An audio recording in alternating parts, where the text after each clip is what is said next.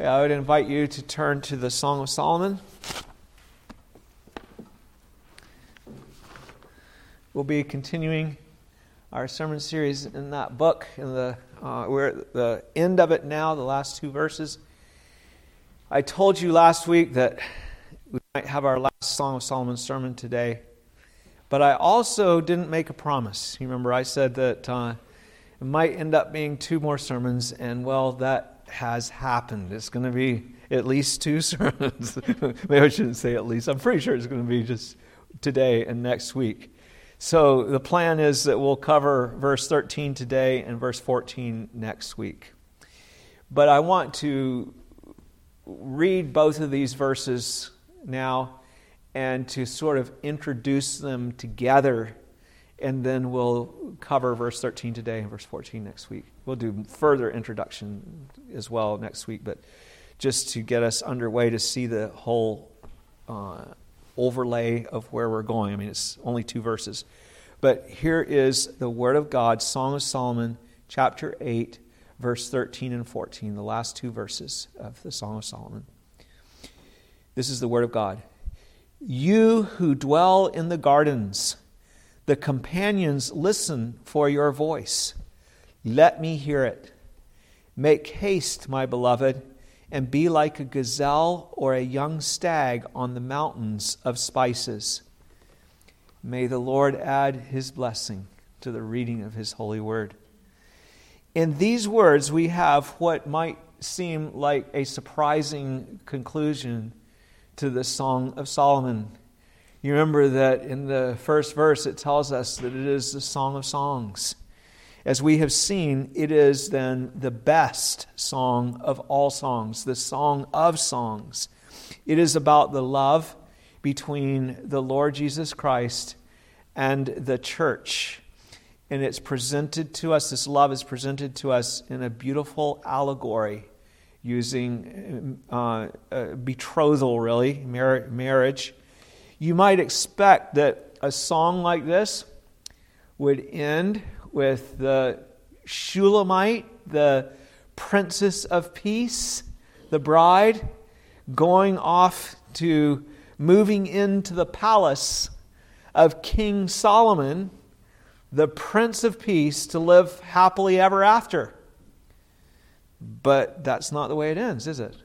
Um, by the way, I checked this out because I'd heard this before and I checked it out, and it is true that fairy tales actually get that phrase, uh, live happily ever after, from the glorious gospel because that is what will happen to those who die in the Lord. And back in the 16th century, this was used frequently to refer to believers going to heaven where they would live happily ever after. But the Song of Solomon doesn't end that way, telling us that the bride is going to live happily ever after, that she's gone now into her husband's uh, palace. Instead, we find that the beloved and his bride are separated. Not separated like when you talk about somebody being separated because they had a quarrel, but for other reasons. We see the, there's great love between them, with him wanting to hear her voice as we just read, and with her yearning for him, you know, to come to me, make haste to come to me.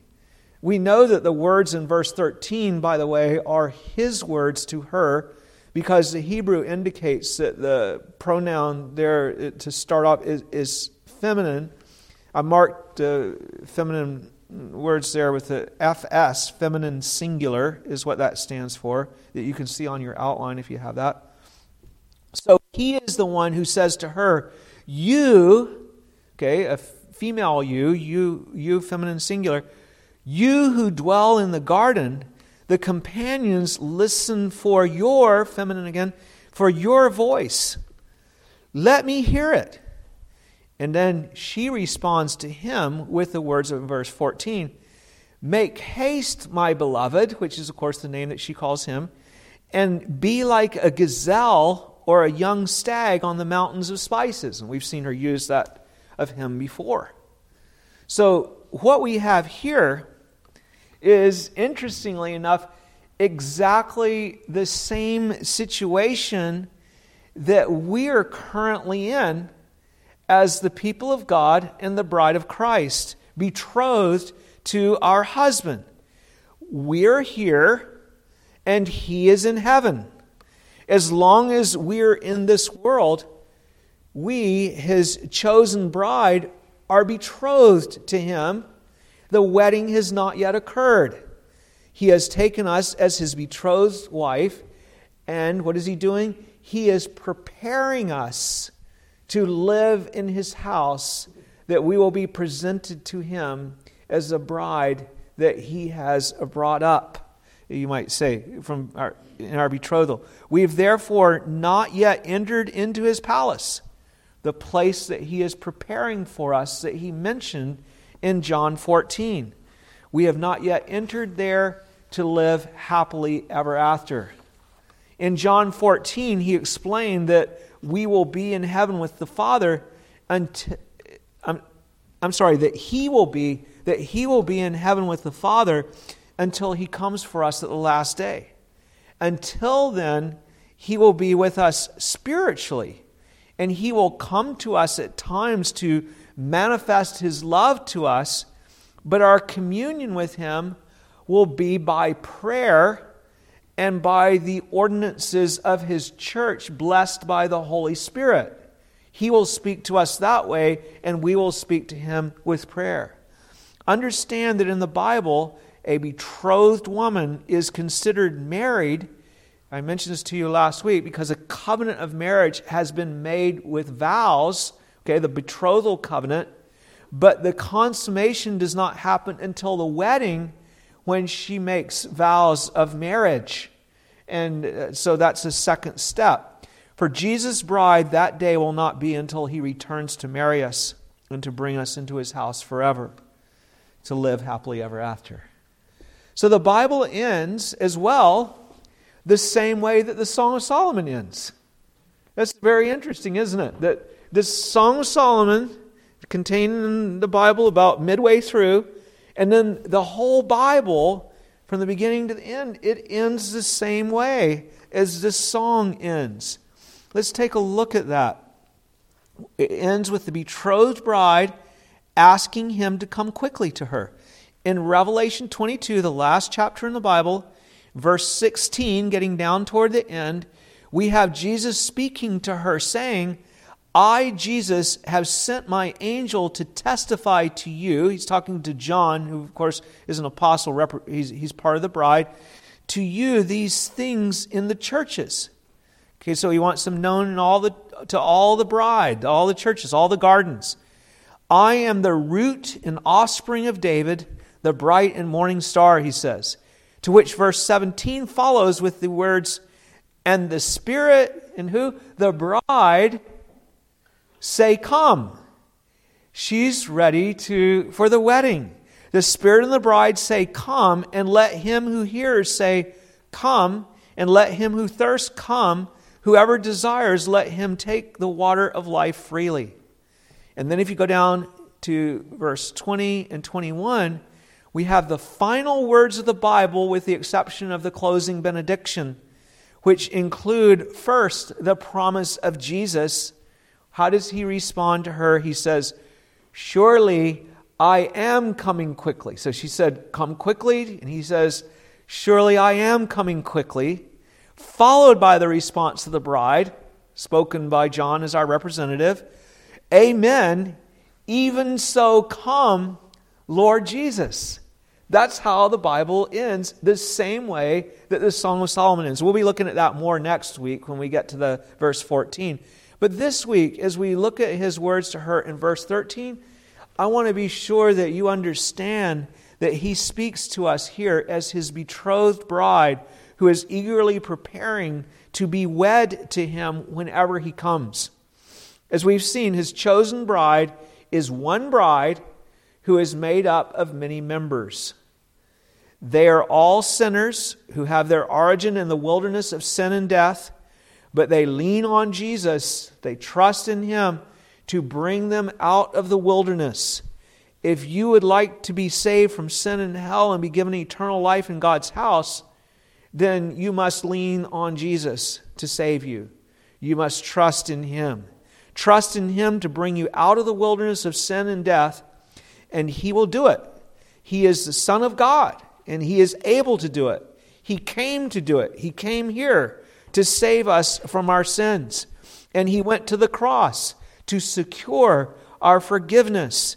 And He gives us His Spirit to transform us so that we love Him and so that we grow in holiness. I'm going to have a little bit more to say about that as we go on today.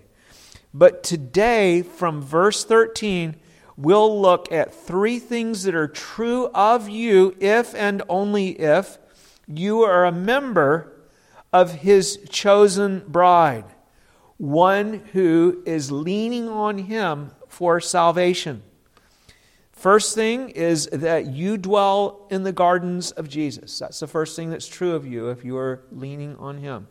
Second, that you have companions in the gardens who are eager to hear your voice. And third, that Jesus, your betrothed husband, asks to hear you.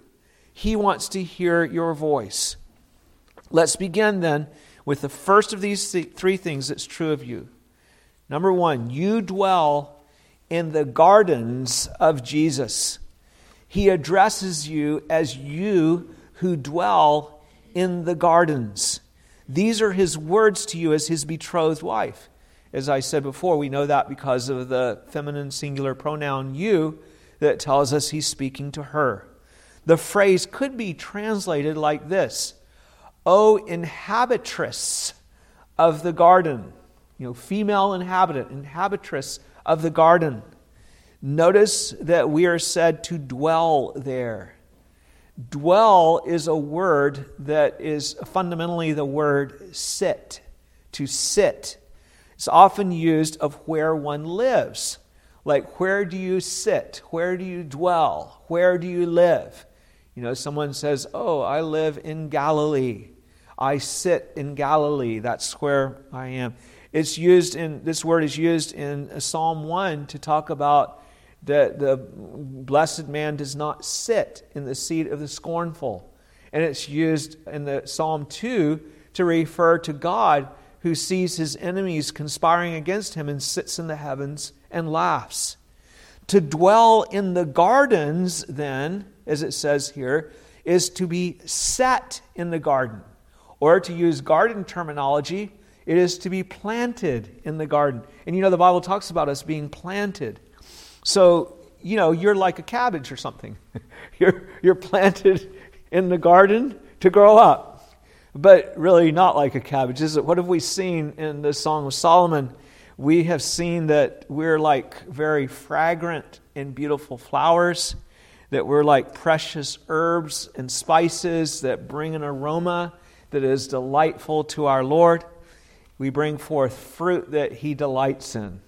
So that's what we are as his bride. It is a tremendous privilege to be his garden. He brought you up from the barren wilderness where nothing grows, where there's no life. You were ruined. You were undone because of your sin. You were entirely unworthy. You were cut off. But now, now you are betrothed to the King of Kings and the Lord of Lords and you are bringing forth fruit because of that relationship with Him. You are unworthy, yet He redeemed you, He rescued you from bondage to sin. I mean, you were, you were a slave to sin. You couldn't, you couldn't free yourself. You were blind. You were, you were deaf. You were completely unable to, to come away and you were in bondage to Satan. He held you captive. And your mighty husband who betrothed you, he came as a mighty warrior and crushes Satan and sets you free. You couldn't set yourself free. And from death, he rescues us even from death, which was passed upon us because of our sin. And even the curse. He came and himself bore the curse so that we could be delivered. So you're unworthy, yet he redeemed you. He also, what else did he do? He called you and you came. He called you with a powerful call and he made a covenant with you so that you are now his betrothed wife forever by his grace. And what did he do? He planted you. He established you as his garden in a place where you would bear fruit as his betrothed wife, sealing you with the Holy Spirit. The Holy Spirit who sanctifies us and works in us so that we who are barren and unfruitful now bring forth fruit that pleases him. What else does he do? He protects you. You are his garden. He tends to you, fertilizing, watering, and all these things so that you grow. He speaks words of kindness to you and love to you, assuring you of his acceptance. He rejoices over you and he delights in you as you grow. That is where he brought you from the wilderness to his garden. What a transformation this is. You rely now completely on Him. That is faith, leaning on Him. Who is this? Who is this with Him coming up from the wilderness, leaning on her beloved to go from there, the wilderness, to His house in glory? Make sure that you're leaning upon Him, because as I said earlier, if not, you have no part in all this. You're not, you're not truly his bride. This garden is his church, where presently he is preparing us for marriage. We are like Esther. Do you remember Esther in the Bible when she was brought to the king? She went for quite some time to have beauty preparations that were done before she was presented to the king. All the other women did too. As his betrothed, he is preparing us to live in his house. He is making you lovely and gracious, a beauty that only he can bring forth in you. This is what is happening to you, isn't it? Let, us think about that. What is actually happening with this with during this betrothal? Well, you are growing in your knowledge of him. You're learning about who he is about his excellence, about the grace of the Lord Jesus Christ. You're learning about his wisdom and his power. You're growing in your understanding of who he is, of his majesty, of his goodness, of his holiness and purity. You are learning also then to praise him and thank him, to declare his greatness. You know, you have to learn how to, if you're going into a palace with a great king, you have to learn how to address the king. I'm sure that's probably something that, that Esther would have been taught, you know, the proper decorum and that sort of thing. You're growing to trust him. You're learning that you're safe to trust, that he is safe to trust, that he will fulfill his promise, that you can completely rely on him, that he will not disappoint anyone who leans on him. You are growing in your obedience to him training for how you will live in his household as he teaches you to, to love one another as he has loved us. He sets the example for us, training us. And you think about the, uh, again, with Solomon and the Queen of Sheba. You remember when she came and she said, How blessed are those of your household? Because she, why did she say that? Because she saw the beauty of the order and how Solomon had arranged things so beautifully. Everyone was living beautifully. It was all, you know, choreographed. You could almost everything was in harmony. It was all it, it was lovely, and He is training you in that way. You are growing in chastity, as we saw last week. In other words, in devotion to Him, so that, like Ephraim, what do I have to do with idols anymore? I'm not interested in the idols of this world. I'm not interested in going and trusting in some prince or king in the world because I have my husband. And I'm learning that, that he is the one that I am, dev- he's the only one I'm devoted to. I'm not trying to please all these others. I'm seeking to please him alone because he is the King of Kings and he is my husband. When he's finished, What will we be? I've already said it. We'll be the bride that is without a bride without spot or blemish. Now, here's the remarkable thing about that. Not without spot or blemish in our eyes, but without spot or blemish in his eyes. That's what we will be when he's done. This is one of the best things about heaven. Let it sink into you then. You are highly privileged. You are his garden. Be thankful. Who is this? With him. How did you get to be there? It's all grace, isn't? Coming up from the wilderness of sin and death and defilement with him, his, his bride. Who is that with the King of Kings and the Lord of Lords? Be eager to grow then. He's planted you. Bring forth the fruit during your betrothal that pleases Him. Pursue that holiness. Be comforted in His steadfast, unconditional love, the love that was before the foundation of the world. We were chosen in Him before the foundation of the world. It never, never wavers. It's a rock solid steadfast, faithful, committed, unconditional love, no matter what we may have done or not done. That is love is always there. But also be delighted with his affectionate love, which we have learned about in the Song of Solomon, which is different than the steadfast, unconditional love. The affectionate love is conditional. It's conditioned upon keeping his commandments and growing in grace. It's conditional upon the beauty that he is producing in us, making us without spot and blemish. And as that happens, we become delightful to him. I like what one of the old writers I'm reading said that we become delightsome. We become delightsome in his eyes so that he looks at our beauty and he says, This is beautiful. This is good. That's what he's doing in us. So, yeah, we have the unconditional love, but we also have the conditional love. And, and we can even be rejoiced in that because we trust in His work, who is who, the one who has taken us into His house and is working in us. Now, that's where you are. That's what He tells you in this verse. You dwell in the, you're the one who dwells in the garden. That's the first thing that we see in our text. Now let's look at the second.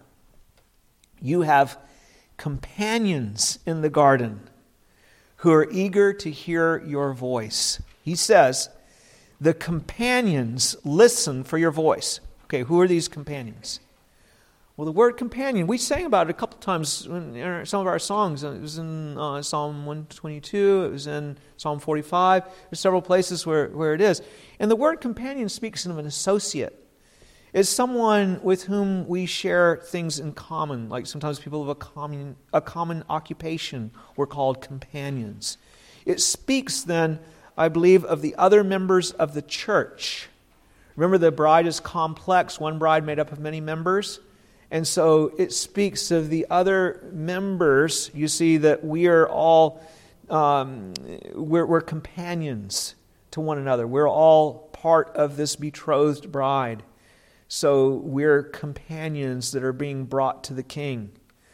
She, this bride, is made up of all the elect. The ones, there, there are within her, the ones who are yet to be called. You know, we have uh, uh, the, the elect bride, some of them have not yet believed. They, they're alive in the world, but they have not yet repented and come to faith in Christ. But they will. We don't know who they are, but uh, He knows and they will be brought in. There's others who are, like we saw last week, a couple weeks ago, little sisters. They're immature and they're still growing, and we're to help them to grow. And then there's other ones who are mature. They're the ones that help others, especially. I mean, we all help each other, but particularly it would flow in that way. So she's made up this bride with her companions all these companions that are part of the betrothed. Now, like you, they have a characteristic. They have ears to hear what the Spirit says. Okay? That's a characteristic that all of the companions who are true part of the true bride of Christ, have. That means that within them, within their persons, is a spirit given desire to hear, to listen to the prophetic word that is in the church and the priestly voice that is in the church. The prophetic voice and the priestly voice. The prophetic voice is heard proclaiming the truth. Okay, that's what prophecy is. It sets forth the truth of God to God's people. But uh, who, do, who does it? It's the church is speaks to herself, as we've seen in such. She edifies herself in love. She speaks the truth in love to herself so that she grows. So, who are the prophets? They were part of the bride herself. And they speak to the bride and bring God's word. So, the prophetic voice is heard within the church. It tells of Christ in his glory, the prophetic voice. It tells us who he is. It sets forth God's promises and God's covenants. The prophetic voice proclaims the works of Christ, what he has done as creator and as, as um, the redeemer, and what he will do as judge, and even now does as judge to a certain extent. It calls to repentance and faith in the gospel. When God's people went astray, how are his people different? He sent his prophets to them, and they called them to repentance and and brought them back to the Lord and told them to trust in the promises of God for forgiveness. It instructs us in godly living. The prophetic voice says, Don't walk in that way, walk in this way. We receive the commandments from the great prophet Moses, and then those commandments are, are, are, are explained and, and brought forward and applied as you go on in the, in the scripture. So it instructs us in that godly living we were talking about. The prophetic voice also sets before us the hope of glory, where we're going. What about the priestly voice? Well, the priestly voice is heard in the church praising our beloved husband, heard among the companions in the garden. It praises him for his glory and grace that we were just talking about, the prophetic voice tells us about. It gives thanks to him Again, for what we've seen, the, the works that he has done, the saving work, and all the blessings that he gives us, it confesses sin to him. When it hears God's law and sees, then the priestly voice is the one that confesses sin. It makes vows to him, promising to follow him and to go in his way and to be his bride, to commit to him, to enter into covenant with him. It prays and makes intercession to Him. That's what the priestly voice does. It is heard in the church, crying out to God. It comforts those who repent with the assurance of forgiveness. This is, these, these voices are heard among the companions. This eagerness, then, to hear the bride's voice is what distinguishes the elect bride from all others in the world she has ears to hear what the Spirit says. As companions, then, we listen eagerly when one of us speaks of our beloved concerning him or to him. We, our ears perk up if we are the bride of Christ. Malachi 3:16 says that those who fear the Lord spoke to one another about him. That's the voice that is heard that we listen to as the bride. Others have little interest in speaking about our beloved. They're not preparing to live in his house. So, why would they be interested in talking about the ways of his house or about him or about his saving work or the inheritance that we have in him or about his glory and goodness? They don't have any interest in that. They're not actually betrothed to him as we are. So that's why we have a difference with what we're interested in, what we listen to. Think of the joy that it gives to us to, to hear that vo- these voices. We love to hear sermons that exalt Him and to engage in the praises and prayers of the church when He is being exalted and praised. We, we're drawn, we want to be a part of that. We delight in gathering for the purpose of speaking about Him and speaking to him. But also, whenever we're together in more informal settings. Whenever any one of us starts to speak of him or his ways, our ears perk up a bit, don't we? Don't they? You know, you're in with people and you hear someone starting to tell about what the Lord did in their life, and you, you, you, want to listen, like, what, what, what was that? What are they saying? There's, there's listening ears. At least that's what we do, except when we're, we're in the flesh. If we're, you know, if we've, we aren't working with the Lord and we're feeling guilty and we're all, you know, discouraged and not and despondent, then we're like, why are they talking about that? You know, but uh, we still have these ears that are going to, to be drawn to that, to hear, and it's going to change us if we are the true bride of Christ. Think of the joy that comes in hearing a new believer speaking of their conversion, you know, how God worked in their heart, how He drew them. We want to hear that. We want to hear the story. The new thing that the believer is learning, the new believer. You see one that talked about this with the immature believer, and you hear them talking about how they they learn something, you know, like about loving their neighbor or, or observing God's ordinances or something like that, and you listen, oh, this is good. They're telling you what they read in the Word and what they learned. Or hearing an old believer tell stories of God's faithfulness to him and applying these things from uh, within the Scriptures and showing how God has worked. Or the encouragement of having another believer come to speak to you when you're discouraged that's another way that the voice is heard, and how glad you are when someone comes to encourage you when you've had a loss or, or some kind of a trouble in your life. Or even when they are kind enough to come and correct you when you need repentance.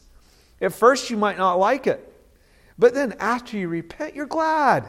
You had ears to hear what the Spirit said through that brother or sister. Perhaps they just pray with you, come to pray with you in a general way, or to tell you what they read in God's Word. Your ears perk up. You want to hear about that. Every believer has a fond place for hearing the uh, other members of the body because that's how we came to our, our beloved to start with, isn't it? How did you learn about him? You were around people that were, were part of the bride and you heard the voice. You heard them praising him, perhaps. You heard them telling of him and what he did, of his ways, his salvation. And you were drawn to that because the Spirit was working in you and you were given ears to hear. And that's how we continue to learn of him and to grow into a more beautiful bride. It's through the ministry of our companions in the church. As his bride, he gave his word to our prophets and our apostles, okay, Peter, James, and John, and so on, uh, he gave his word to them, and they have put it in the Bible for us at his command. And now Jesus uses them, you see, to give, he used them to give the scripture to us, and now he uses us to take those scriptures and to declare them to each other and to minister to each other. So, your companions love to hear your voice if they are part of the true bride and you are part of the true bride. Let this encourage you then to speak to your companions of Christ. Let your speech be in praise of him for edification and for encouragement. Don't speak only of trivial things. They need to hear words of their beloved and of their walk with him. They may not always seem so eager. The flesh is strong, and so is the pull of the world. They will change the subject, but bring it back. Ultimately, if they are elect, they will be glad for it. They will receive it, and it will do them much good. In the end, they will thank you for it. You need this motivation that is given here, telling you that, that the bride is listening, that the, your companions in the in the garden are listening. You need that to motivate you so that you'll continue to speak as you ought to speak. It is an encouragement to preachers to earnestly preach the gospel because the elect will hear, the true bride will hear. She's waiting to hear. She needs to hear. She wants to hear, and she will hear the voice that speaks to her of Jesus Christ and of his ways. But it is not just preachers that need this encouragement either, is it? You all need it.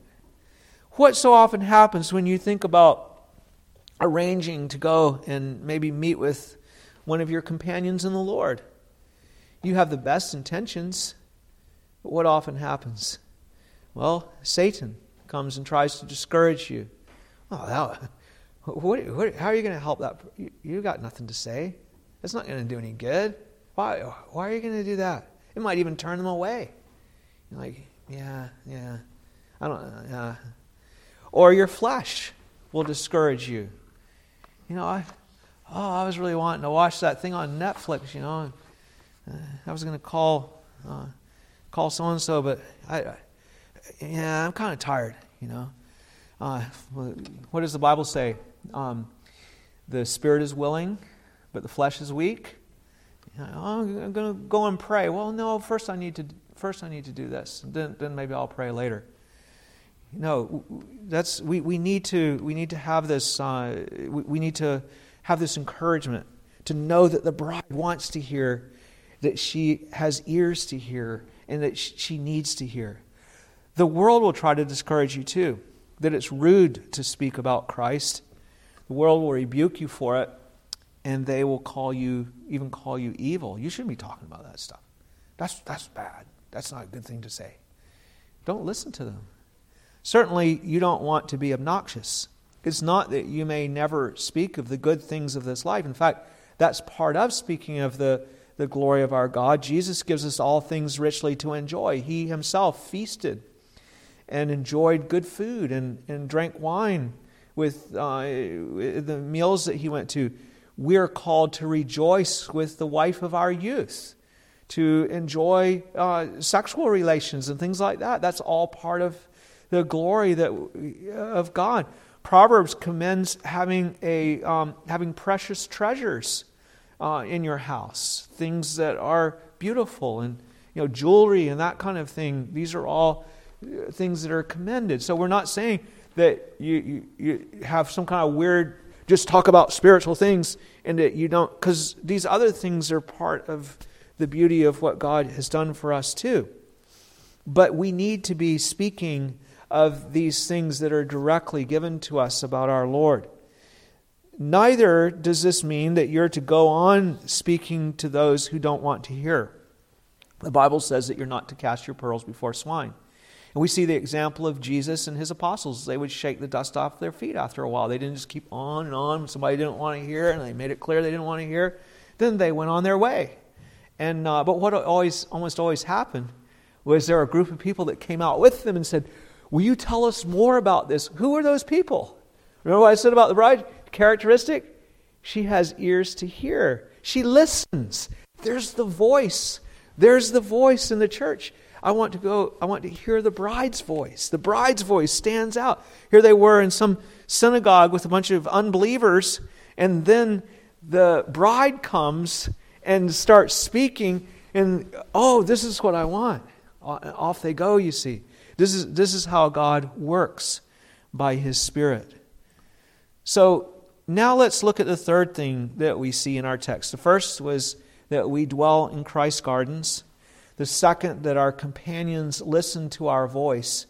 And the third is that Jesus, your betrothed husband, wants to hear your voice in the garden. He says, Let me hear it.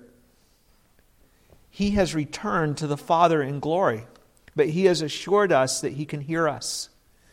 Though he is not with us bodily, he is always with us spiritually. As a loving husband, he has made a way for communication to happen between him and us, to stay in touch with him. Just like a husband would do if he was going away for a while, he'd make sure that there was some kind of a arrangement so that he could talk to his wife. He speaks to us, as we've just seen, by the prophetic and the priestly word, the, the voice that is heard in the church. We hear each other. Especially, we use the words of Scripture, which he gave to the apostles and who are also part of his bride. That's how he speaks to us for now, is through, the, through that way. And then he calls us to speak to him by prayer and praise. He has exhorted us that until he returns, we're to pray to the Father in his name, and he's promised that he and the Father will hear us. He actually hears every word that we speak because he is the Son of God and he has the ability and capacity to hear and know every word that we speak. He says that every idle word, even that we speak, will be evaluated and judged by him. He is a loving husband and he desires to hear our voice when we speak as we ought. He wants to hear words from us that are directed towards him. He wants us to declare, he wants to hear our words of love and affection for Him. Like what we see in the Psalms, right? The Psalms give us words of delight in our Lord and affection for Him and praise of Him, praise for the glory of His works. He wants us to. He wants to hear that from us as his bride. Doesn't a husband want to hear that from his wife that she would speak of him and the things that he has done and that she's thankful for. It's a way that she respects her husband. He wants us to thank him for all that he has done for us. He wants to hear our lamentations as well. Again, the Psalms give us guidance, don't they? Well, why would he want to hear that? Well, if we see that uh, a place, the place that we live, for example, has fallen under God's judgment, or that our church has fallen under God's, then He wants us to lament about that because we, we care about it. What kind of bride would we be that said, oh, well, whatever, and we didn't care? He, he wants us to care about our companions who are, who are the bride that is His betrothed. He even wants to hear of our disappointments with Him, too. For example, like we see in the Song of Solomon when she couldn't find Him. We sang a lot of psalms that are related to that, that, didn't we? Like, you know, Psalm 42 or something like that. We're crying out, Lord, where have you gone? That honors him, that we miss him, that we noticed that we, we weren't having communion with him, and we, we turn to him and we cry out to him. It, it, it honors him. It would honor uh, a husband for a wife to, to care about that, you know. I, I heard a fellow talking about this, and he said that when a, a wife does that, it's like her saying, um, you know, you've been working late every night. and she comes like with a complaint. And it's a good thing. And if he loves her, then he's going to be pleased with that. He wants to hear our confession of sin when we've done wrong to make it right and our cry to him for forgiveness. He wants us to look to him for help for ourselves and others. That honors him too. When we recognize that he is the kind of one that wants to help and he's the kind of one that has wisdom to help, and he's the kind of one that will uh, has the power to be able to do what needs to be done. That we we lean on him for ourselves and others in the body. He wants us to cry out to him likewise when our enemies are surrounding us, to come and rescue us. Make haste, O Lord, to deliver me. You know, we sing to him. He also delights to hear us speaking to one another about him. He hears that too. Uh, I quoted Malachi 3:16 before, but I only quoted part of it. In Malachi 3:16 and verse 17, I'll quote that too. It says, "Then those who feared the Lord spoke to one another." That's what we talked about with the companions. They listen and hear one another. They spoke to one another. But it goes on. And the Lord listened and heard them. So he hears us speaking to one another. So, a book of remembrance, look how glad he is about it. A book of remembrance was written before him for those who fear the Lord and who meditate on his name. This is what he said They shall be mine, says the Lord of hosts, on the day that I make them my jewels. And I will spare them as a man spares his own son who serves him. So these were people that were living in a day like our day where people were far away from God and they were rebelling against him. And those who feared the Lord, who were they? the ones that have ears, the true bride, what were they doing? They talked to one another about the Lord. That's what we do as God's people. We talk to one another about our beloved, and He hears, and He's very pleased. It brings great joy to Him. Just again, as wouldn't a husband who heard his wife talking to her friends, and she said, Oh, my husband is such a, a wonderful husband. He cares for me, and he did thus and thus It would, it, it would bring delight to his heart, wouldn't it, to, to hear her talking to her friends that way. But what if she says, oh, oh, that guy drives me crazy, and I don't want, you know, then she would be very, very displeased about that. I mean, he would be very displeased. He also loves to hear our words that build each other up. Okay, because of course he cares about all of the, the whole bride, and he wants us to as well. Ephesians 4:29 says, "Let no corrupt word proceed out of your mouth, but what is good for necessary edification, that it may impart grace to the hearers."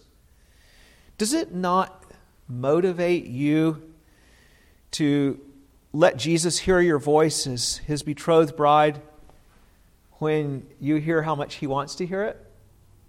When you learn that it pleases him to hear your voice as his bride? Does that not motivate you then to talk about him? Like the people in Malachi, they spoke they spoke of him to one another. Consider well, he loves you so much. He's waiting to hear your praises. Sometimes they're, they're too few and far between. Waiting to hear your confessions, to confess your sin because you want to, you want to be all that He wants, and it, and it pains you when you're not. Hearing your prayers, calling, He's waiting. He also is waiting to hear you speak to each other about Him, as I was just talking about, to, to tell others of Him, to tell His bride. This is what we're to do while we eagerly wait for him to come to us. Yes, next week we'll see where we say to him, uh, Make haste, come to me.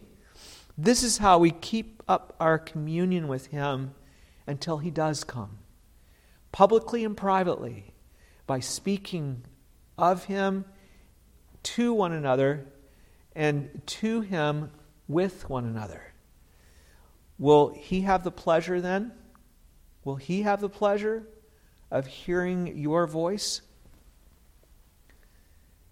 See that he does. See that he does. Will your companions have the pleasure of hearing your voice as his betrothed bride? See that they do. You will say, But I don't have very much to say. Well, I'll give you some ideas. You don't know what to say? Then ask your brothers and sisters how you can pray for them. And then do that. You can start with that. You don't have to have some great wisdom that you can bring to them. If you don't have that wisdom, just say, hey, how can I pray for you? And then do it. And then follow up, see how they're doing. Or get together with them and read a portion of God's Word. Read a book together that you can talk about memorize some scripture together with them. There's all kinds of different things that you can do in order to bring that, to bring the voice, that the bride will hear the voice, that the Lord will hear the voice, that He so delights in, the voice in the garden of His betrothed bride, speaking of His excellence and speaking to one another, praising Him for all that He is. Please stand and let's pray. Gracious Heavenly Father, how we thank you for all that you have done for us as your betrothed bride. It is quite amazing to think about how you've brought us out of the wilderness of sin and death. And we just can't even, we, we see, you know, movies and stuff where this happens, where there's someone that's down in the gutter or something, in, you know, in poverty and ruin. And then someone comes, some rich prince comes along and takes them and takes them into his palace or whatever. And Father, this is actually what you did. Um, all those stories are a reflection of what you actually did. And we praise you, O Lord, that, and it wasn't just poverty, uh, um, financial, material poverty that you brought us out of, it was sin poverty. We were, we were ruined, we were defiled, we were corrupt and you came to us with words of, of grace and called us to come and be your bride. And how could it be that someone like this should be a bride to you? And yet you're glorified in bringing such as us out of the wilderness. We have much to say about what you have done. We have much encouragement to bring to each other. We have much to learn about how to live in your house, about who you are, about how we may glorify you.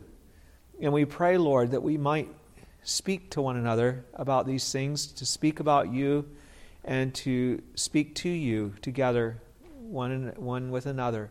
We thank you especially for the public ordinances that we have when this is done in a very focused and concentrated way, in a formal way that you have appointed for us when we are assembled. But we pray, Lord, that it would spill over into our more informal times as well, and that we would be a people who are speaking in the garden the words that are pleasing to you and to our companions. Lord, thank you for the way that you work and the way you have arranged things until you return. And we pray that we would benefit from this arrangement and that we would grow into the bride that you have called us to be, that we would be prepared for our wedding. We're getting ready for a wedding. We know that sometimes people will spend a year preparing for their wedding. Well, you've been preparing for this wedding for, for many centuries, many millennia. And we praise you, Lord, that, that you will complete your, this work and it will be such a glorious work. We pray that we would see more and more people being brought in and those who are in growing to become what you have called us to be. We thank you in Jesus' name. Amen. Receive now the blessing of the Lord our God. The grace of our Lord Jesus Christ, and the love of God, and the communion of the Holy Spirit be with you all. Amen.